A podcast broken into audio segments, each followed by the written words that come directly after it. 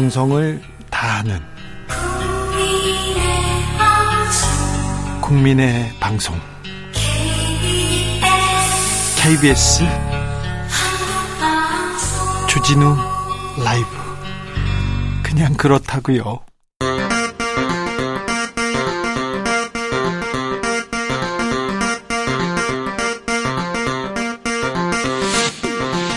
주진우 라이브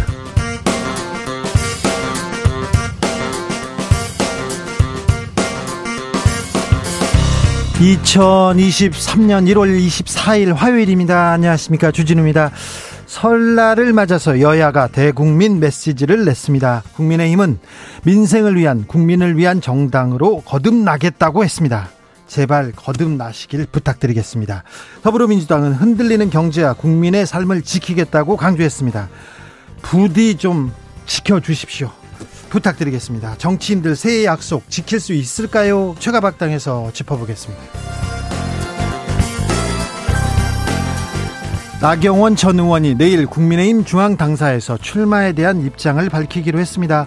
국민의힘 당권 대진표 새롭게 짜여지는 걸까요? 점찰 출석을 앞둔 이재명 대표는 어떤 준비를 하고 있을까요? 설 민심 종합적으로 분석해 드립니다. 설 특집 정치발전소 장현장에서 만나겠습니다. 선거제도 개편 이천이십삼년 정치권의 뜨거운 감자로 떠올랐습니다. 윤석열 대통령, 김진표 국회의장 나란히 언급하면서 급부상했는데요. 해법을 두고는 이견 분분합니다. 어쨌든 선거제도 바꿀 수 있을까요? 더 나은 방향으로 갈 수 있을까요? 선거제도 개혁의 이십년사 기자들의 수다에서 짚어보겠습니다. 나비처럼 날아 벌처럼 쏜다. 여기는 주진우 라이브입니다. 오늘도 자중차에 겸손하고 진정성 있게 여러분과 함께하겠습니다. 설 연휴 마지막 날입니다.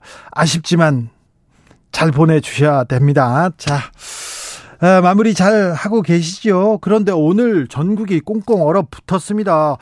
영하 십칠도, 오, 북극의 찬 공기가 한반도 직행하면서 한파특보 전국에 발효됐습니다. 아, 전국이 그 꽁꽁 얼었고요. 강풍으로 항공기 결항사태 빚어지고 있는데요. 아, 참, 연휴 마지막인데 마무리 잘하고 잘 올라오시고 잘 내려가셔야 됩니다. 날씨는 춥고 난방비 너무 올랐어요. 그런 얘기 계속 나옵니다. 아이고, 전기요금도 너무 많이 나와요. 이런 얘기 많이 나왔는데 설 연휴에, 어, 설 밥상에도 이 얘기 많이 올랐어요. 올랐습니다. 아, 설 연휴에 어떤 얘기 하셨습니까? 어떤 순간 가장 인상 깊었습니까? 이번 설 연휴 어떻게 보냈다? 이렇게 알려주십시오. 샵 구칠삼공, 짧은 문자 오십원, 긴 문자는 백원이고요. 콩으로 보내시면 무료입니다. 그럼 주진우 라이브 시작하겠습니다.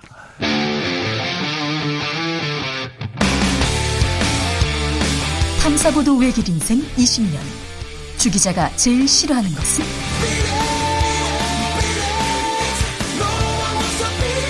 이 세상에서 비리와 부리가 사라지는 그날까지 오늘도 흔들림 없이 주진우 라이브와 함께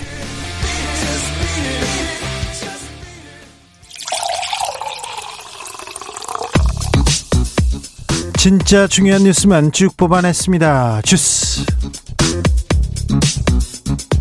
정상근 기자 어서 오세요. 안녕하십니까. 어제 낮 기온이 칠도였어요. 그래서 오늘 영하 십칠도로 떨어진다는 말 믿기 힘들다, 믿지 않았는데요. 정말 영하 십칠도군요. 오늘 전국이 한파 몰아치고 있습니다. 네, 이 설 연휴 마지막 날인 오늘 올겨울 최강 한파가 닥쳤습니다. 이 전국에 한파특보가 발령된 가운데 오늘 오전 여섯시 경기 북부와 강원 내륙 산지의 기온이 영하 이십도 내외까지 떨어졌고요. 이 나머지 중부지방은 영하 십오도에서 영하 십도 사이, 남부지방은 영하 십도에서 영하 오도 사이까지 떨어졌습니다. 네. 어제 아침 최저기온이 영하 구도에서 영상 이도였으니까 하루아침에 십도 이상 기온이 곤두박질 쳤습니다. 근데 내일은 더 춥다고요? 네, 연휴 이후 첫 출근일인 내일은 아침 최저기온이 영하 이십삼도에서 영하 구도 사이로 오늘과 비슷하지만 더 추운 곳이 있겠습니다. 어, 그래도 기온이 내일 오후부터는 차차 올라가는데요. 이 모레는 평년 수준을 되찾을 전망입니다. 남부 지역은 눈이 많이 내리고 있어요. 네, 호남과 제주에 대설특보가 발효된 상태인데요. 이 두 지역을 중심으로 내일 오전까지 많은 눈이 쏟아질 전망입니다. 제주 비행기는 모두 발이 묶였습니까? 네, 오늘 제주공항에서 이륙하려던 그리고 착륙하려던 공항 편수 사백육십육 편이 총 결항됐습니다. 또한 제주기점 국제선 십 편도 운항이 취소가 됐습니다. 설 연휴 마지막 날 결항 소식에 이 제주공항 여객터미널은 대체편을 예약하러 온 승객들이 오전 아침 일찍부터 몰려서 크게 붐볐는데요. 네. 어, 귀송객들도 많아서 이 혼란이 계속 이어지고 있습니다. 아, 제가 아는 분이 제주에 계시는데 발이 묶였습니다. 한 분은 정규직이에요. 그래가지고 아우 쉬는 김에 더 쉬었다가 올라가겠다 이런 얘기하고, 한 분은 자영업자예요. 그래서 어, 가게 열어야 되는데 너무 힘든데 못 올라가고 있다 이렇게 하소연을 하더라고요. 일 년 사이에 자영업자 삼십사만 명이 실업자가 됐다는 통계가 나왔습니다. 네, 연합뉴스는 십이월 경제활동 인구조사 기준으로 분석한 자사 데이터에 따르면 최근 일 년 이내에 일을 그만두고 실업자나 비경제활동 인구가 된 자영업자가 삼십사만 천 명으로 집계됐다라고 밝혔습니다. 어, 일, 일을 그만두고 실업자나 자영, 비, 어, 실업자나 비경제활동 인구가 된 사람이 총 삼백삼십육만여 명이었는데요.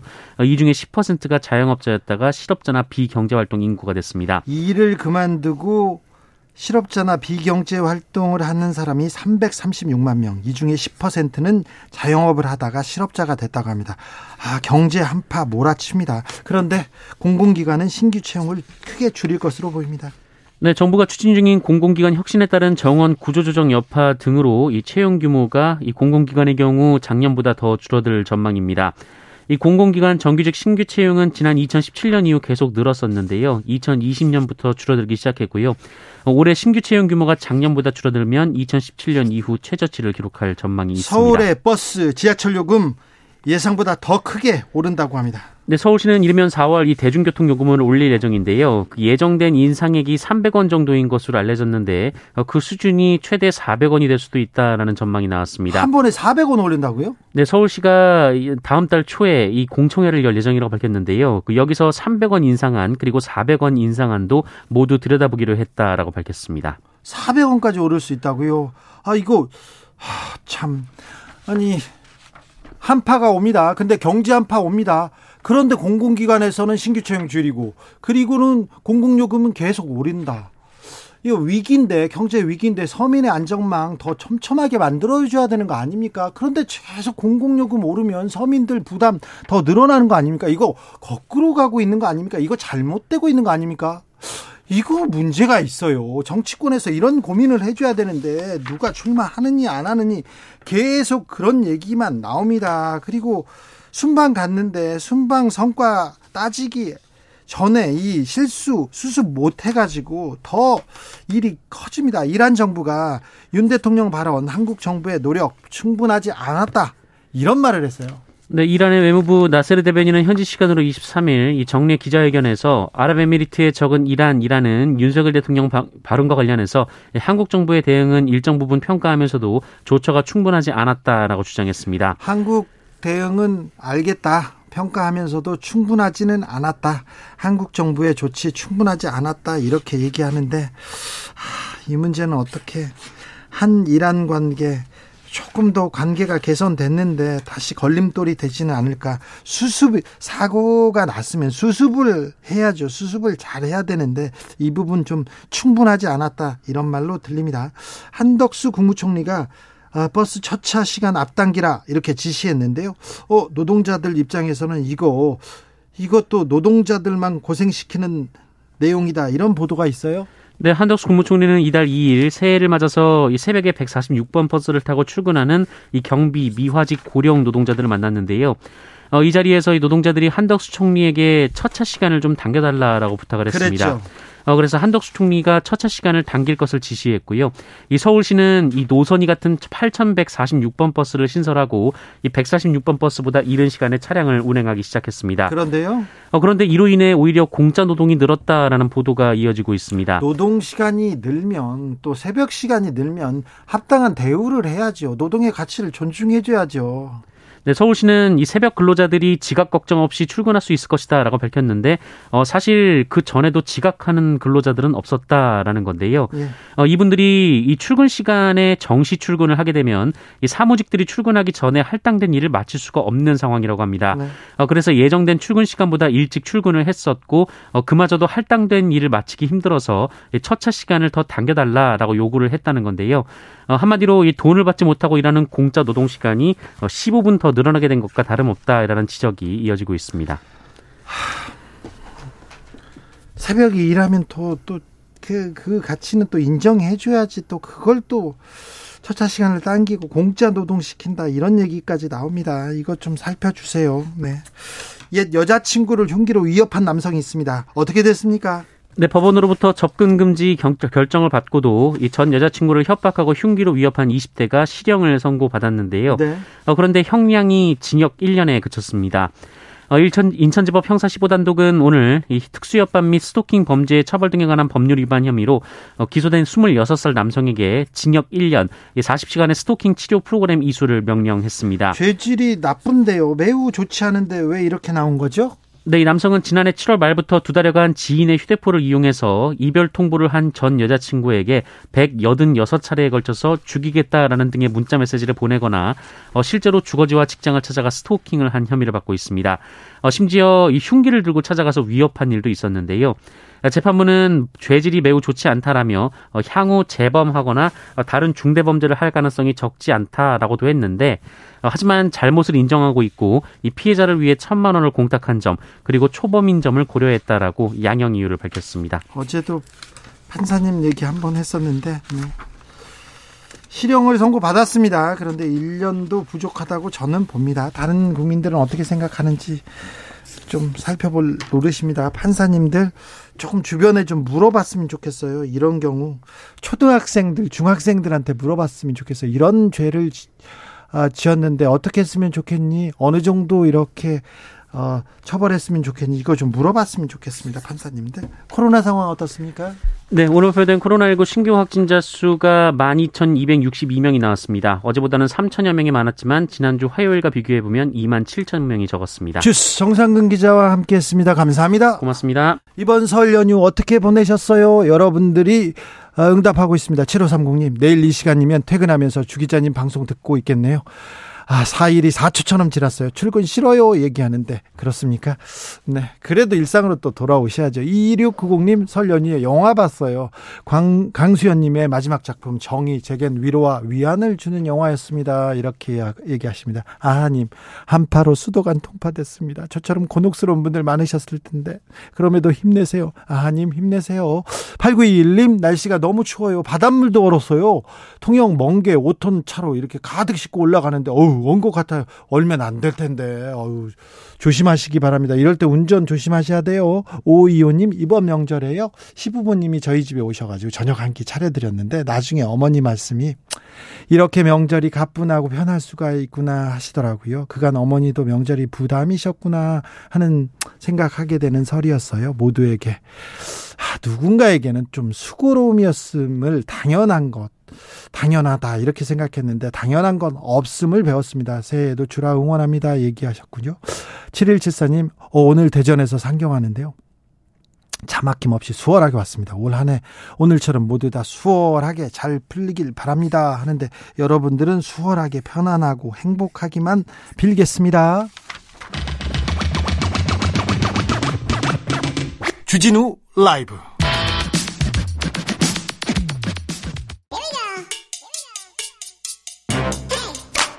뉴스를 향한 진지한 고민 기자들의 수다 라이브 기자실을 찾은 오늘의 기자는 은지혁이요. 시사인 김은지입니다. 자, 오늘 준비한 첫 번째 뉴스부터 가봅니다. 네, 일본 정부의 망언이 끊이질 않고 있습니다. 이 일을 어찌 해야 됩니까? 어떤 내용입니까? 네, 독도와 관련된 발언인데 일본 네. 외무상의 이야기거든요. 이 외무상 끊임없이 예, 망언을 하고 있다라고 볼 수 있습니다. 네. 어제 일본 정기국회 외교연설에 있었는데요. 여기서 독도가 역사적 사실에 비춰봐도 국제법상으로도 일본 고유의 영토다 이렇게 주장했습니다. 이러한 기본적 입장에 근거해서 의연하게 대응하겠다라는 말까지 했는데요. 이번만이 아니라 작년에도 외교연설에서 같은 발언을 한 바가 있습니다. 일본 정부는 십 년째 이런 왜곡을 설파하고 있는데요. 이천십삼 년 당시 아베 총리가 야스쿠니 참배, 고노다마 수정 이런 시도들을 하면서 역사 수정을 계속해서 해왔고요. 이천십사 년부터는 외교연설에서 일본이 독도 영유권을 가진다라는 주장을 공식적으로 하기 시작했었습니다. 네. 네, 과거에 또 이런 일본 아베 정권의 교과서 정책의 뼈대가 된 자민당 교육재생실행본부라는 곳에서 중간보고서가 나온 바가 있는데요.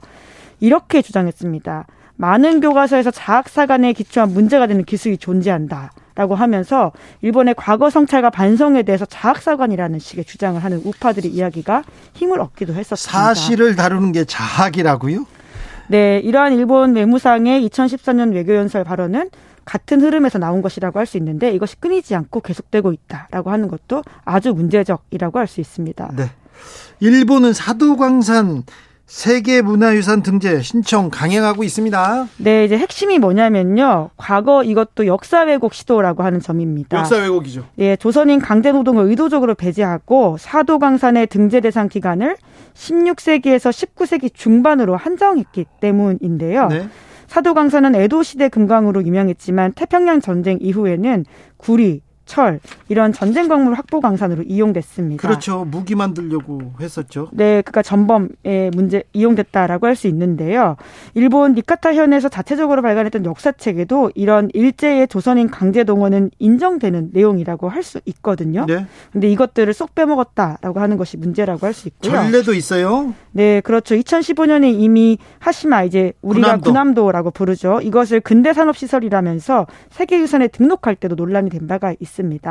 유네스코가 그때 조건으로 조선인 강제노역의 역사를 적시하라 라고 했고 일본 정부가 이걸 수용하겠다고 밝힌 바가 있는데요. 처음에 우리가 그래 이제 조선인 강제노역 역사를 쓰겠다 그렇게 얘기를 했어요. 그런데 약속 지키지 않습니다. 네, 지금까지도 후속 조치를 하지 않고 있다라고 볼 수 있는데 이번에 말씀드린 외무상이 연설에서 또 이 사도광산 관련해서도 역할을 확실히 하겠다라면서 세계유산 등재를 힘쓰겠다라는 뜻을 밝혔습니다. 역사 왜곡, 거짓말 계속 되풀이됩니다. 근데 일본, 일본은 이렇게 거짓말을, 이렇게 왜곡된, 거짓된 역사를 계속 가르치고 있고 가르치겠다고 하니까 일본이 잘 안 되는 것도 같다. 그런 생각을 저도 하는데, 근데 저 초등학교 다닐 때도 일본의 망언, 정치인 망언 얘기 나왔어요. 그러면 정부가 강력하게 대응했다. 이런 뉴스가 바로 따라붙었는데 우리 정부 대응 어떻습니까? 네, 외교부가 대변인 명의의 성명을 내긴 했습니다. 역사적, 지리적, 국제법적으로 명백한 우리 고유의 영토인 독도에 대해 일본이 부당한 영유권 주장을 되풀이했다. 이렇게 지적을 했고요. 왜 근데 잘 알려지지도 않고 이게 귀퉁이에 조그맣게 나오는 거죠? 네, 명절이기 때문에 또 그런 것으로 보이는데요. 네, 또 이 부분이 좀 눈에 띕니다. 미래지향적 한일관계 구축에 어떤 도움도 되지 않는다라면서 도발에 대해 단호하게 대응하겠다라고 밝혔는데 지금 윤석열 정부는 강제동원 피해자 배상 판결에 관련해서 사실 여러 가지 비판을 받고 있는 지점이 있습니다. 일본 전범 기업이 아니라 우리가, 우리 단체가, 우리 재단이 그냥 대신 돈을 주겠다 이런 얘기하고 네, 있죠. 한국 기업이 돈을 내는 것이고요. 아직 일본의 참여가 지금 확정되지 않은 상황인 건데 이런 상황에서 일본이 오히려 이제 도발을 하고 관계 파탄을 내려고 하는 게 아니냐 이런 비판을 받을 수밖에 없는 상황입니다. 상황이 이런데 일본은 계속 역사 왜곡 그리고 거짓말 행진을 하고 있습니다. 지금 상황이 이런데요. 한국에서는 관계 개선을 위해서 어찌 됐든 좀 노력해 보려고 하는데 이게 국민들의 동의를 얻지 못함에도 불구하고 몇 발짝 가려고 하는데 계속 일본에서는 역사 왜곡 거짓말 망언으로 되풀이하고 있습니다. 다음 뉴스로 가보겠습니다. 네, 선거제도 개혁 논의가 불붙었습니다. 자, 올해는 어떻게 하더라도 어떻게 해서라도 선거제도 좀 개혁해보자, 바꾸자 이런 얘기합니다. 그런데 총선 관련돼서 또 기싸움이 또 셉니다. 네, 이제 이천이십사 년 국회의원을 뽑는 규칙을 지금 좀 제대로 만들어보자라고 하는 것이거든요. 사 년 전에 우리가 겪었던 위성정당 논란도 있었고 계속해서 한국 정치가 양극화된다라고 하는 지점에 있어서 비례되지 못하는 사람들의 목소리를 더욱더 대표해야 된다라는 지적들이 있습니다. 네. 이제 그래서 지금이 좀 일 년 남겨두고 있기 때문에 논의를 제때 할 수 있는, 있다라는 지적이 나오고 있는데요. 논의를 할 수 있는 또 마지막 시기이기도 합니다. 네, 한국의 국회의원 수는 지금 총 삼백 명인데 지역구에서 한 오십 명씩 뽑는 소선구제로 이백오십삼 개가 있고요. 비례대표로 사십칠 명을 뽑고 있습니다. 예. 근데 이러한 승자독식 소선구제가 지역주의와 결합해서 지역을 기반으로 한 양, 거대 양당 독식 불렀다. 이런 평가가 많았었는데요.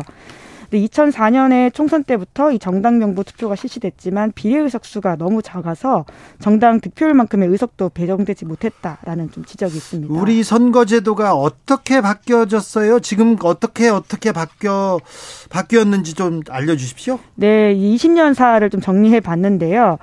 어, 윤석열 대통령이 새해 조선일보와의 인터뷰에서 중대선거구제를 언급해서 화제가 된 바가 있는데. 네.